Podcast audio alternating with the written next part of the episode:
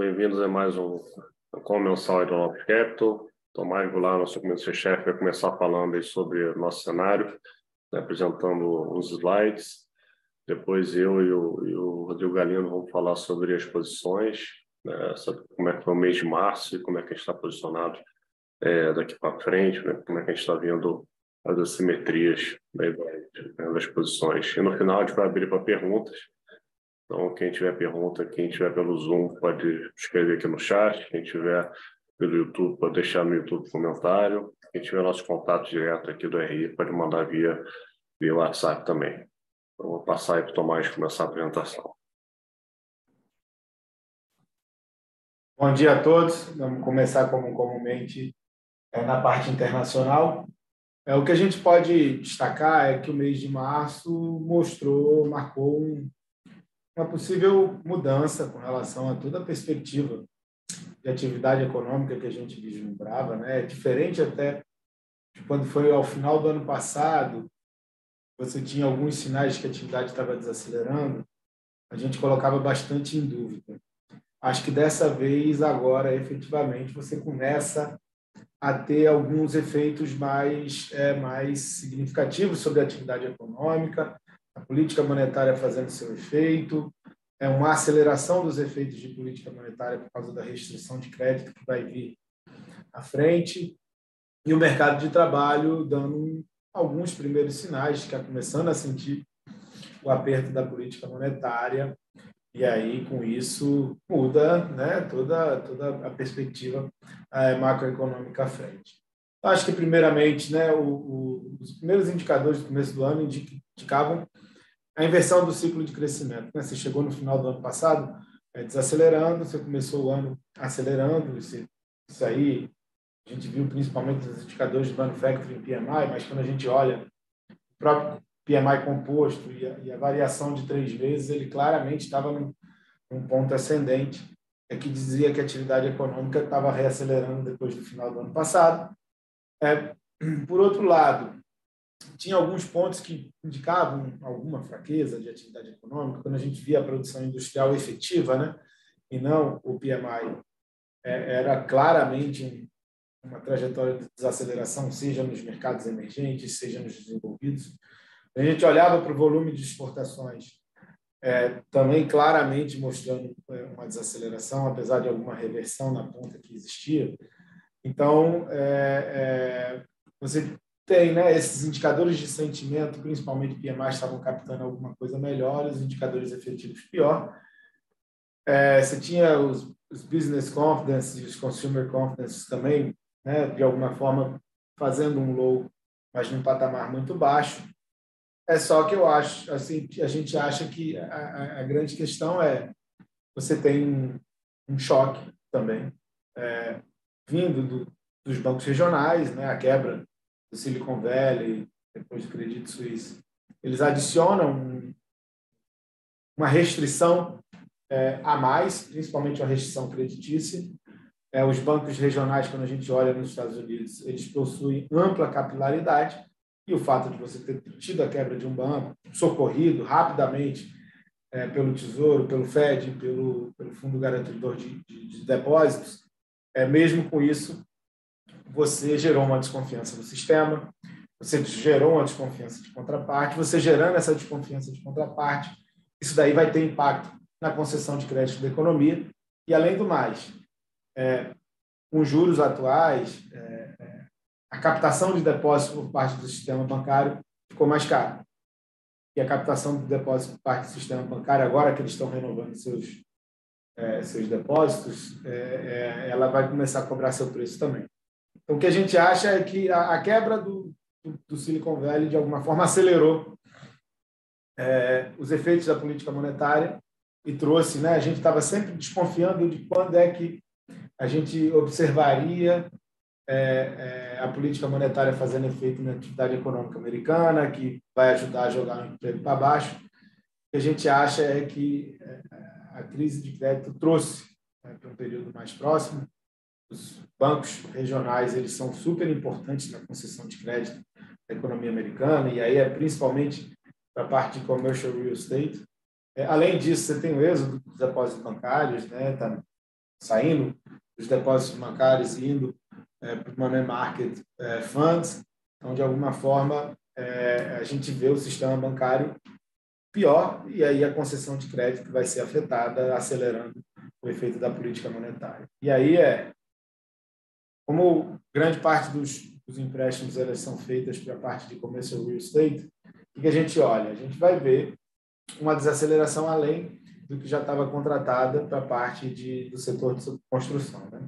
Quando a gente olha é, para a parte do setor de construção, ele é sempre um bom indicativo de recessão. Quando ele começa a desacelerar a recessão, por quê? Porque é o segmento que é que capta principalmente o efeito da política monetária. E você tem já contratado uma desaceleração é, da, do segmento de construção, porque você já desacelerou o starts e o permits, mas você ainda tem muita casa under construction. Então, o emprego no segmento é, residencial ainda não recuou e ele muito provavelmente vai recuar à frente e vai acelerar esse recuo, dado que você não vai ter, vai ter uma dificuldade de concessão de crédito para essa parte de commercial real estate. É, e aí é quando a gente olha ah, os, os, indicadores do que, que vai acontecer, lending standards, standards para frente, correlacionando sempre com o PIB, ou então é, com qual apertado da economia americana, a gente vê que tem contratado uma desaceleração de crédito não desprezível para os períodos à frente. Então, isso tudo vai fazer que a atividade econômica americana desacelere. Quando a gente olha o mercado de trabalho, é, saiu o Jones agora, 11 horas. É, o Jones veio mais fraco do que o esperado, então ele ainda está gerando ali 1,7 é, empregos por desempregado, mas, de alguma forma, quando a gente olha a perspectiva de atividade econômica à frente e olha o mercado de trabalho de alguma forma já sentindo, a gente acha que você também vai começar a ter alguma desaceleração do mercado de trabalho, que ainda segue firme, que ainda segue adicionando é, pressão inflacionária, pressão salarial, mas assim ele é, é inescapável que com a desaceleração da atividade econômica americana e também com, com a piora nas concessões de créditos né, por parte da economia americana, você vai observar uma desaceleração é, desse mercado de trabalho que se encontra tão firme. É, a, a inflação ainda segue elevada, a gente sabe que depois de bater no mercado de trabalho, bate nos salários e começa a bater na inflação. Mas, assim, não tem nenhum sinal de reversão. A parte dos sticky prices, né, aqueles preços é, menos flexíveis, ela segue uma variação muito acima de qualquer período histórico recente da economia americana. Os preços flexíveis já já já recuaram, mas esses preços mais importantes, que é onde o Fed está olhando, que são os mais é, permanentes, persistentes, ele ainda não recuou mas à medida que o mercado de trabalho virar, o, o mercado já vai tentar antecipar de que esses stick prices vão, vão começar a recuar. É, a regra de Taylor diz que o juro deveria estar bem acima do patamar atual, mas a gente tem que acrescentar esse choque da quebra do Silicon Valley, de alguma forma, é um aperto da política monetária além é, é, das regras tradicionais de, de regra de Taylor, e de todas as formas é, quando você começa a ter alguma crise de crédito, é, uma crise bancária, os efeitos são sempre é, inesperados. E aí, pelo menos, o que a gente viu ao longo do mês passado foi que a proteção dada pelo Tesouro, dada pelo Fed, de garantir liquidez, é, de, que as, de que as instituições não iam ter que fazer a marcação ao mercado é, é, daqueles seus ativos, que poderia jogar os ativos para baixo, é, isso daí impediu com que você tivesse uma corrida bancária, uma quebra mais séria do sistema bancário americano, mas a desaceleração da atividade está bem contratada. Na Europa, você também está numa situação muito semelhante aos Estados Unidos. É, a inflação e o desemprego seguem é, mostrando a necessidade de ajuste. A Lagarde deixou muito claro que está fazendo uma separação entre instrumentos, uma coisa é conceder liquidez, outra coisa é ajustar a taxa de política monetária. Como eles estão mais atrasados no ciclo, é, talvez eles ainda façam uma parte do ciclo aí ao longo do tempo de política monetária, subindo 25 nas próximas reuniões, é, mas a gente também, o sistema europeu também, apesar de não ter essa importância dos bancos médios é, é, e tudo mais, o sistema bancário europeu foi atacado, é, você teve problema com o Credit Suisse, você chegou a ter problema com o Deutsche, É, e isso também tende a gerar alguma desconfiança no sistema, apesar de ter sido garantido pelo Tesouro é, Suíço, e se for necessário, o Tesouro Alemão, de alguma forma, vai é, salvaguardar o Deutsche para não quebrar o sistema bancário, bancário alemão. É, mas, assim, acho que gera uma desconfiança, também vai gerar uma desaceleração nas concessões de crédito. Outra coisa que vai fazer é a atividade econômica europeia e global virem para baixo. Quando a gente olha para a China, a recuperação em curso, nada excepcional, está fora desse problema de crise de, de, crédito global, mas não vai ser suficiente para gerar uma recuperação é, na atividade econômica global. Então, o que a gente acha é que março, de alguma forma, marca uma mudança. Né? É, você antecipou é, os efeitos da política monetária, de alguma forma, aumentou substancialmente o risco de recessão.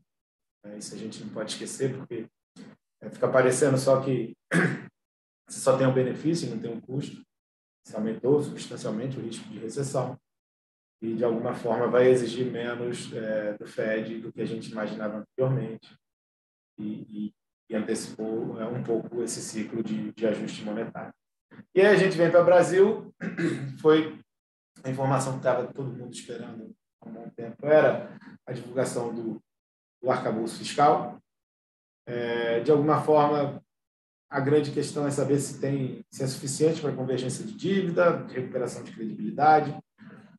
É, efetivamente não é um teto de gastos, mas acho que ninguém é, tinha muita esperança de que fosse o teto de gastos.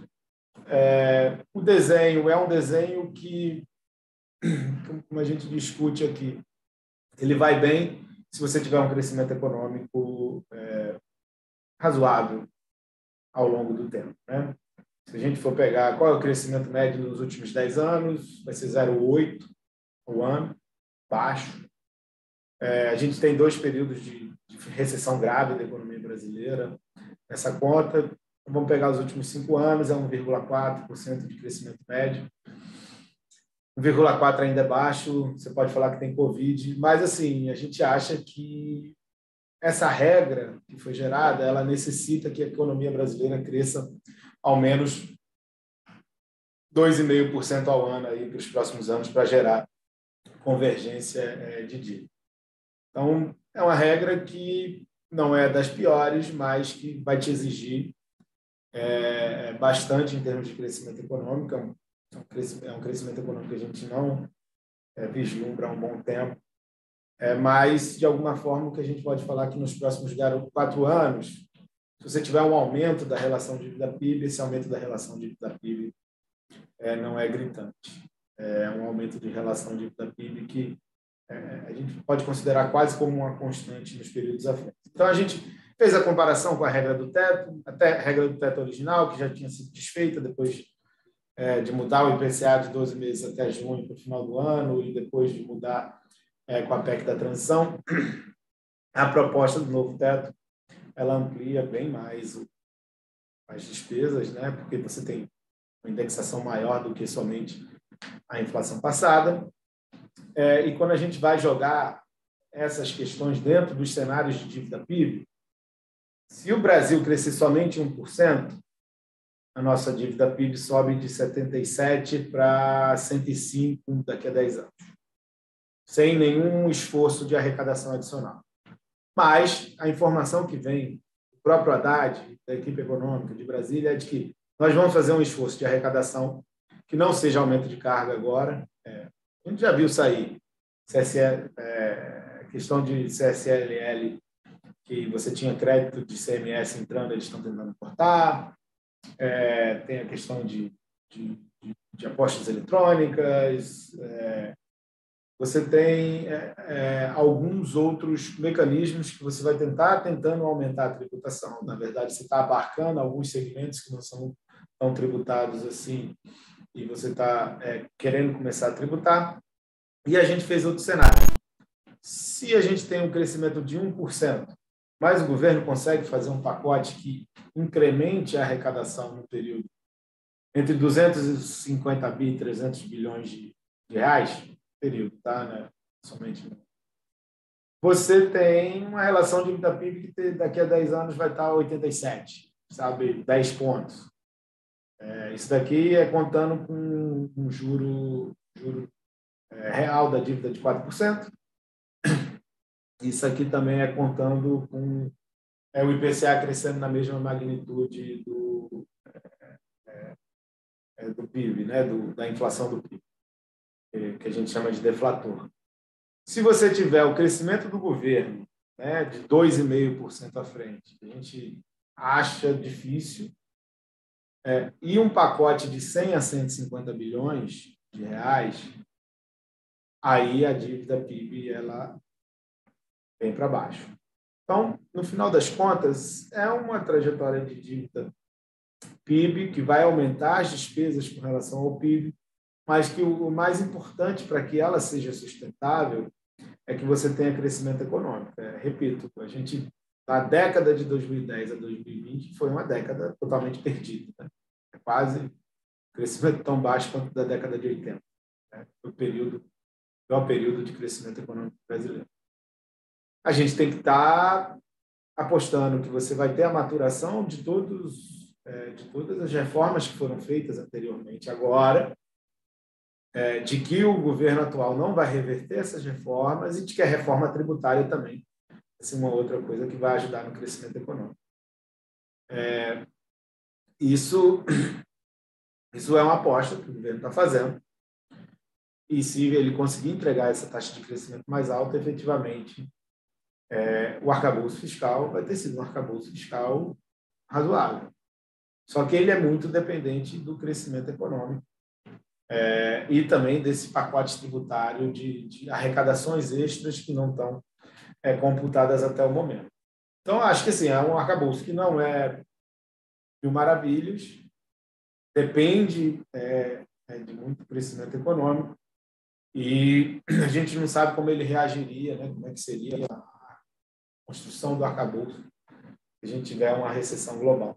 Mas, acho que de com relação aos riscos anteriores, de nenhuma regra fiscal, nenhuma regra de despesa, obviamente que a gente tem que observar é, se quais vão ser os enforcements é, de não cumprimento da regra, né, só um plano de intenções, é, é um arcabouço que talvez seja razoável e vai garantir que nos próximos quatro anos você não tenha um total descontrole da relação de, da PIB e das despesas públicas.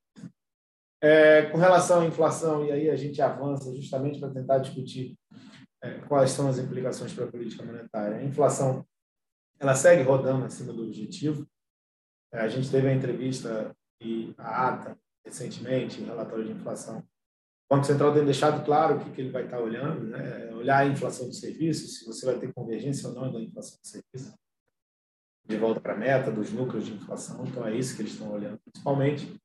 Você tem toda a definição de meta de inflação que vai acontecer no meio do ano, também isso é super importante é, para a definição de taxa de política monetária, dado que toda a discussão de meta, né, de mudança de meta que foi é, gerada, fez com que as expectativas desancorassem. Né? Essas expectativas focos já convergiram para o patamar de 4% de meta de inflação à frente.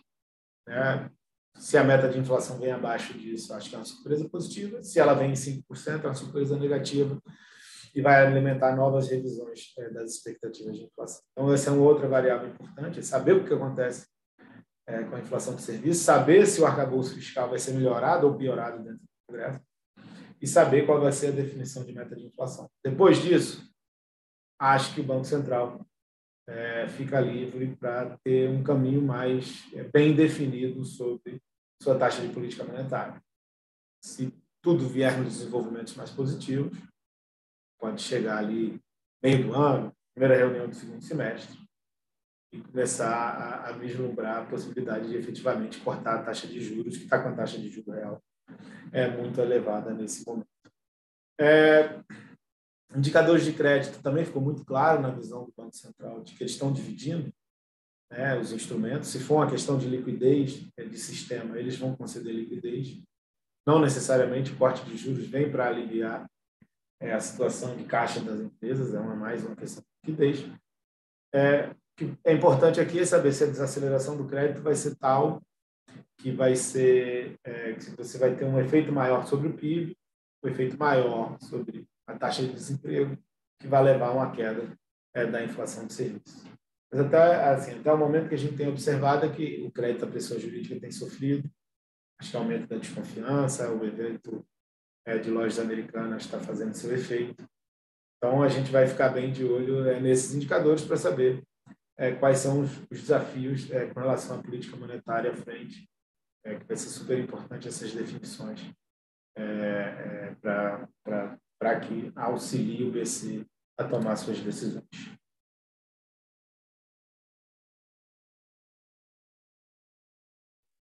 Bom, falando aqui sobre, sobre os fundos, né, então foi um mês aí, né, bem, bem ruim, tá? mudou bem o cenário em relação ao que a gente acreditava ao longo do mês.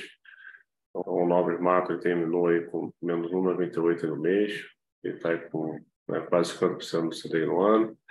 O institucional com 61% do CDI no mês, está com 95% no ano. O retorno absoluto né, caiu 6,5% é, no mês, está menos 8% é, no ano, renda fixa né, ficou negativo em 0,46 no mês, está positivo 3,30 no ano. É, o Previdência 0,30 no mês, e está aí próximo a 2,75 aí no, é, é, no ano. É, a gente estava com um cenário né, de, de que a gente já tem uma discussão forte que os juros nos Estados Unidos iam para próximo de 6% estava bem posicionado para isso, né? Foi onde a gente é, recuperou bem aí, é, olhando fevereiro, a gente ficou bastante dinheiro nessa, nessas posições. Março está vendo né, tudo bem até a gente ver o início da, das quebras dos, é, dos bancos é, e a gente ter tido aquele fechamento de juro internacional, né, maior fechamento desde 82 né, nessa, nessa parte curta, né, a parte curta estava precificando né, o juro a 5,5 no final do ano, né, e caiu para 3,5. Então foram 200 bips de queda. A gente tinha posição tomada nesse, né, nesse curto, na parte intermediária da curva, a gente foi zerando a posição. É, só que a gente esperava que o mercado colocasse é, talvez é, menos altos e, e, o risco de cair os juros mais à frente, né? e não ter antecipado é, como antecipou. Tá? Então, você pegaria caixinha de juros internacionais, perdeu 1,60, então, a principal é perda do, é, no mês. É, dentro dessa caixinha também tem a compra de, de inflação dos Estados Unidos, que acabou sofrendo né, um pouco junto. Né, o mercado, no pânico, né, tira é, é, inflação no preço também, além do fechamento de juros. Tá, de toda essa estratégia a gente está mantendo somente a posição comprada em inflação nos Estados Unidos. A gente acha que a inflação vai continuar é, muito forte ainda, o serviço vai seguir muito firme. E agora a gente teve para atrapalhar o Fed e o OPEC, né, cortando é, em quase 1,5 né, milhões de barris diesel, então vai deixar o petróleo é, é mais estável, né, acima de, de 80 dólares por, por um tempo, atrapalhando a estratégia do, é, é, do FED. Tá? É, e a gente tem taticamente aplicado né, um, é, um 10 anos em cima dessa, dessa posição para pegar os números que estão vindo mais fracos, né, que nem vieram hoje, foi a primeira vez o número de, ligado a, a emprego né, sofreu. Então a gente acha que é, tudo que aconteceu no sistema bancário americano, por mais que o FED tenha conseguido resolver a questão da liquidez, isso, isso abre é, é, é uma questão de que os bancos não pagam né, muito pelos depósitos, não pagam quase nada, e o fluxo para o money market, né, que pagam aí 5% né, entre bills, é, vão continuar, então os bancos vão continuar sofrendo é, né, de, de, de, de, de depósitos, ou eles vão ter que aumentar significativamente o que eles pagam pelos depósitos, e vão, consequentemente, né, ter que repassar isso para o consumidor, o spread, vão ter que segurar aí novos, novos empréstimos, então isso vai começar a afetar a economia americana. Né? A gente sempre defendeu né, que o Fed tinha que subir os juros até causar uma recessão. Então, acho que talvez, só vai saber daqui a uns meses, mas talvez esse evento né, nos bancos seja o início né, de, de, né, de você subir o juro até quebrar alguma coisa, né, até, quebrar, até bater no, é, no consumidor. Então, se a gente vê menos crédito para a economia, acho que as empresas vão começar a segurar investimentos, né, em algum momento né, estão deixando de contratar, vão começar a demitir, e a recessão vai vir é, é, no período mais rápido que a gente estava é, imaginando. Tá? Então, a gente vai continuar aí fora é, dos juros, a gente vai manter é, posição é, né, comprada inflação e um pouco aplicado lá no, é, no 10 anos, essa posição vai, vai ser vencedora no, é, nos próximos meses, no curto prazo os números vão, vão mais fracos, então vai, é, essa posição casada vai continuar performando bem. Ainda em renda fixa, é, renda fixa local é perdeu 0,53, a gente tem a posição estrutural que né, comprada inclinação da curva de juros, né, que se beneficia né, se tiver um ambiente para cair juros. Né, historicamente, a gente vai para um chip ao redor de 200 pips é, positivos na, na, na curva, quando se inicia um processo é, de corte, se beneficia também de, de, de, da briga entre o governo e o BC é, é, continuar, né? então tudo indica que eles vão colocar diretores no BC mais alinhados ao governo, que vão entrar ali para votar, votar contra. Então, no longo médio prazo, a gente viu uma deterioração aí, nosso, do nosso Banco Central, apesar do arcabouço não ter vindo é, tão ruim como estava, estava sendo ventilado na, é, nas notícias, veio bem lindo do que a gente imaginava. Né? A só fecha com mais arrecadação, com mais impostos. É, a gente vai precisar acompanhar isso mensalmente, trimestralmente, nos dados e ver se isso vai ser viável. Né? Lembrando que várias medidas que o governo vai anunciar vai precisar do Congresso, né? principalmente essa questão do, é, do, do, do, do ICMS, dos é, vai afetar bastante algumas empresas é, brasileiras. Acho que isso vai ser, vai ser difícil passar passar no Congresso. Tá? Então, teve uma perda aí, a curva pleiteou, né? de um lado, um Banco Central mais rock, né? surpreendendo, né? então, nas suas decisões, é, do outro, um governo mais quieto, é, não, não Lula quieto, não batendo mais é, é, no Banco Central, então, na margem, a curva pleiteou. É, a gente está mantendo posições que no médio prazo vai voltar a estipar e em relação à posição direcional, a gente tem uma estrutura de opções, né, pegando queda de juros no segundo semestre, também sofreu ao longo do mês, a gente está em opções, tem uma simetria muito positiva. É, vamos acompanhar os próximos números até lá, a atividade nos Estados Unidos está começando a sofrer, a gente acha que no Brasil também vai começar a sofrer, acho que a pressão para a queda de juros vai, vai se acentuar. E quando os números vierem muito fracos, eu acho que Acho que o governo Lula vai, vai bater um desespero, né, que a economia não vai crescer, e pode vir com medidas aí mais é, heterodoxas na, é, na economia. Tá? A parte de moedas né, é, sofreu também com a posição é, comprada em dólar, que estava não só no real, mas, mas globalmente. Então, a gente estava buscando ali ao longo de março o aperto das condições financeiras, né, achava que o Fed ele tem, ele tem que ter esse aperto. Eles tinham tomado juros, tinham comprado em dólar, né, tinham vendido em crédito e tinham não vendido em bolsa é, americana. Né? Então acabou que no final do mês o mercado voltou bem, né? tanto a parte de crédito quanto a parte de, de bolsa americana principalmente. Né? Então o efeito de queda de juros na curva né, fez com que o mercado voltasse para aquele cenário ótimo ali que estava em novembro, dezembro, né, que agora a inflação vai convergir, o Fed não precisa subir mais e não vamos ter uma recessão, vamos ter um soft landing, então a sensação, quando você olha assim para a Bolsa, né, é, é, como se esse efeito aí no crédito, essa quebradeira nos bancos, teria sido é, foi um evento perfeito, o Fed não ter que subir mais os juros, a inflação vai convergir, é, e nós vamos ter uma recessão severa. Tá? Então, a gente não concorda com esse cenário, estamos respeitando o mercado. É, acho que no primeiro momento tem essa rotação, né, as ações ligadas à, à tecnologia do baixo aí sobem bastante, mas a gente está tá, tá, preocupado e, e vamos acompanhar os próximos, os próximos números. O banco de moedas A gente está tá bem zerado, né? zerou essa posição comprando em dólar aqui. Esse ambiente global aí de atividade mais fraca nos Estados Unidos. o mercado acabou gostando do arcabouço.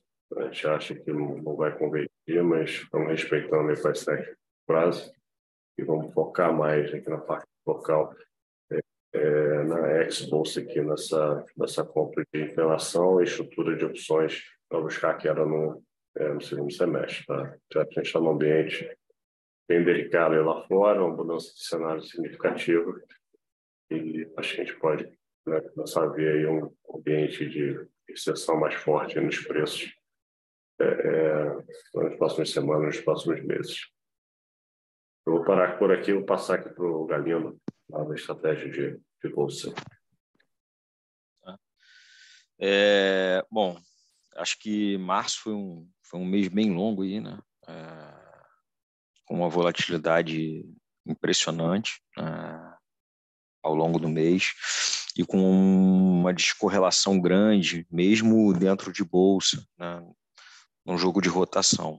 Né? Assim, se pegar os próprios índices, a Bolsa Brasileira aqui caiu quase 3% no mês, e a Bolsa Americana, depois de um rally que deu ali no final do mês, chegou a subir mais de 3,5%. Né? Então, abriu uma certa boca de jacaré, a Bolsa aqui underperformando, mas quando você pega no próprio Estados Unidos, né, o destaque foram as empresas de tecnologia, que têm um peso relevante no S&P.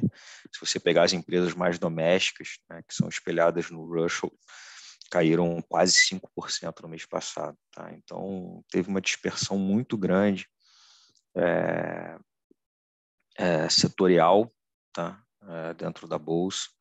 Tá? Subiu, como Portela comentou, as empresas né, que, que são mais ligadas né, a esse long duration e com o movimento que teve na renda fixa tão grande, né? É, essas empresas também são um pouco endividadas, né? elas e acho que somado a um técnico também, é, no geral, né? É, muito bear, né? muito negativo. Eu acho que isso foram as razões assim para a alta que a bolsa americana teve. Tá?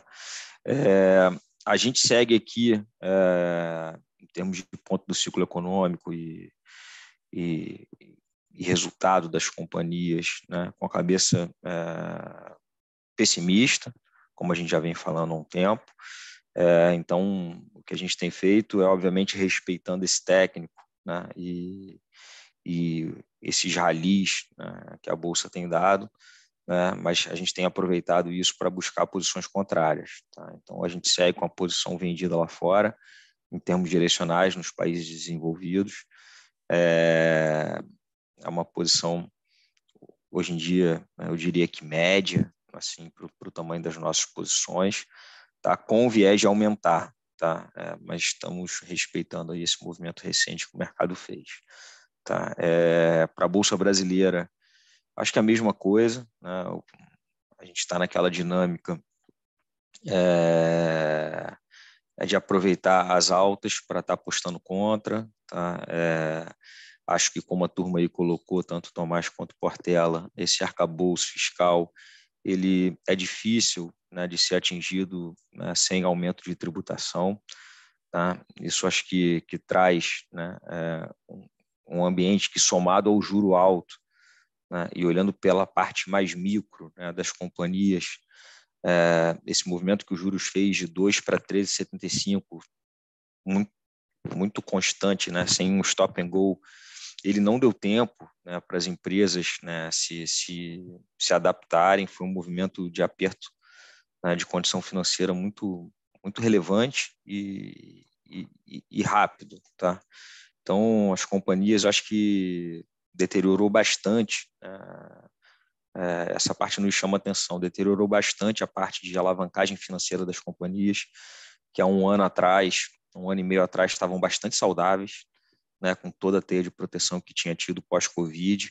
Né, elas se aproveitaram daquela janela de curto de, de juros baixos, né, mas esse movimento né, macro, né, por exigir juros mais altos e a velocidade que foi feita, né, é, eu acho que deteriorou de forma muito significativa várias companhias né, que, que a gente acompanha, tá? E, e, a gente já vê, somado, obviamente, né, ao, ao que aconteceu com Americanas e, e o fechamento, de alguma forma, do mercado de crédito, né, a gente tinha alguma expectativa que as empresas pudessem não se financiar aqui, mas se financiar em bonds lá fora. E aí, com o que aconteceu recente, né, dessa, dessa questão bancária lá fora, o mercado lá fora acabou fechando também. Então, as empresas estão com dificuldade de se financiar. Tá? E, e, e aí, quando você vem, é, somado a isso, um arcabouço que muito provavelmente, para ser atingido, passa por aumento de tributação. Né? Obviamente, a gente sabe que os diferentes setores têm seus lobbies, têm, é, é, vão agir politicamente né, para que, que tenha dificuldade ou não seja feito determinados aumentos de carga né? muitos setores domésticos que, que são relevantes para emprego. Né? É um desafio grande, né? mas é, fica essa insegurança. Né? Então, acho que o Brasil, né, tirando a parte de commodities, né, é, ela fica num ambiente doméstico bastante complexo. Tá? A parte de commodities também a gente não é, é tão animado né, quando bota em perspectiva global.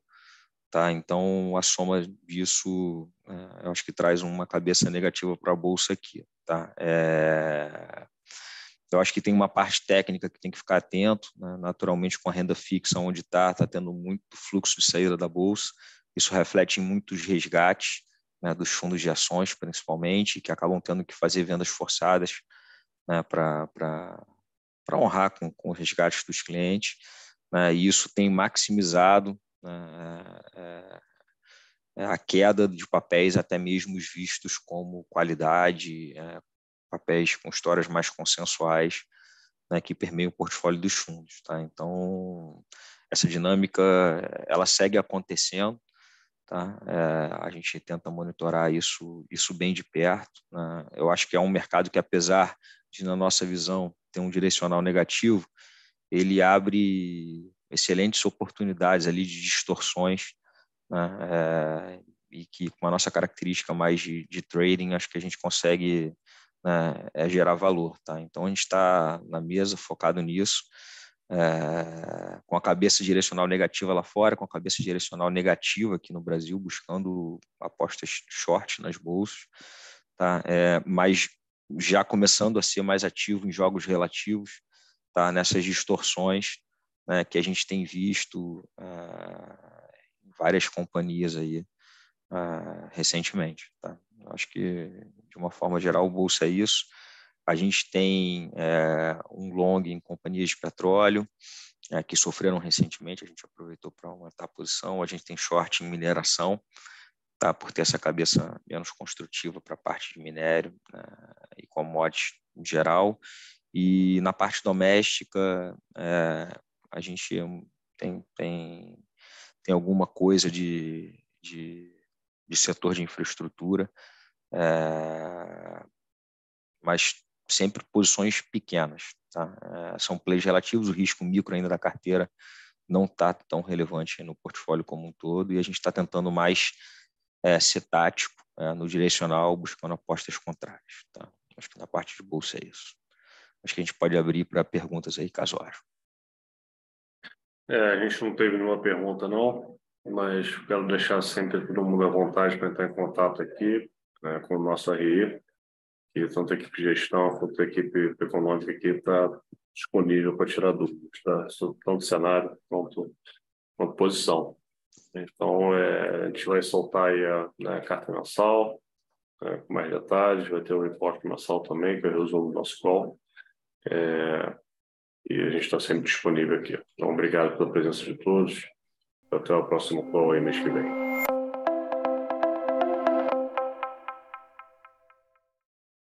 A Novos Capital, gestora de recursos limitada, não comercializa nem distribui cotas de fundos de investimento ou qualquer outro ativo financeiro. Este podcast não constitui uma oferta de serviço pela Novos e tem caráter meramente informativo.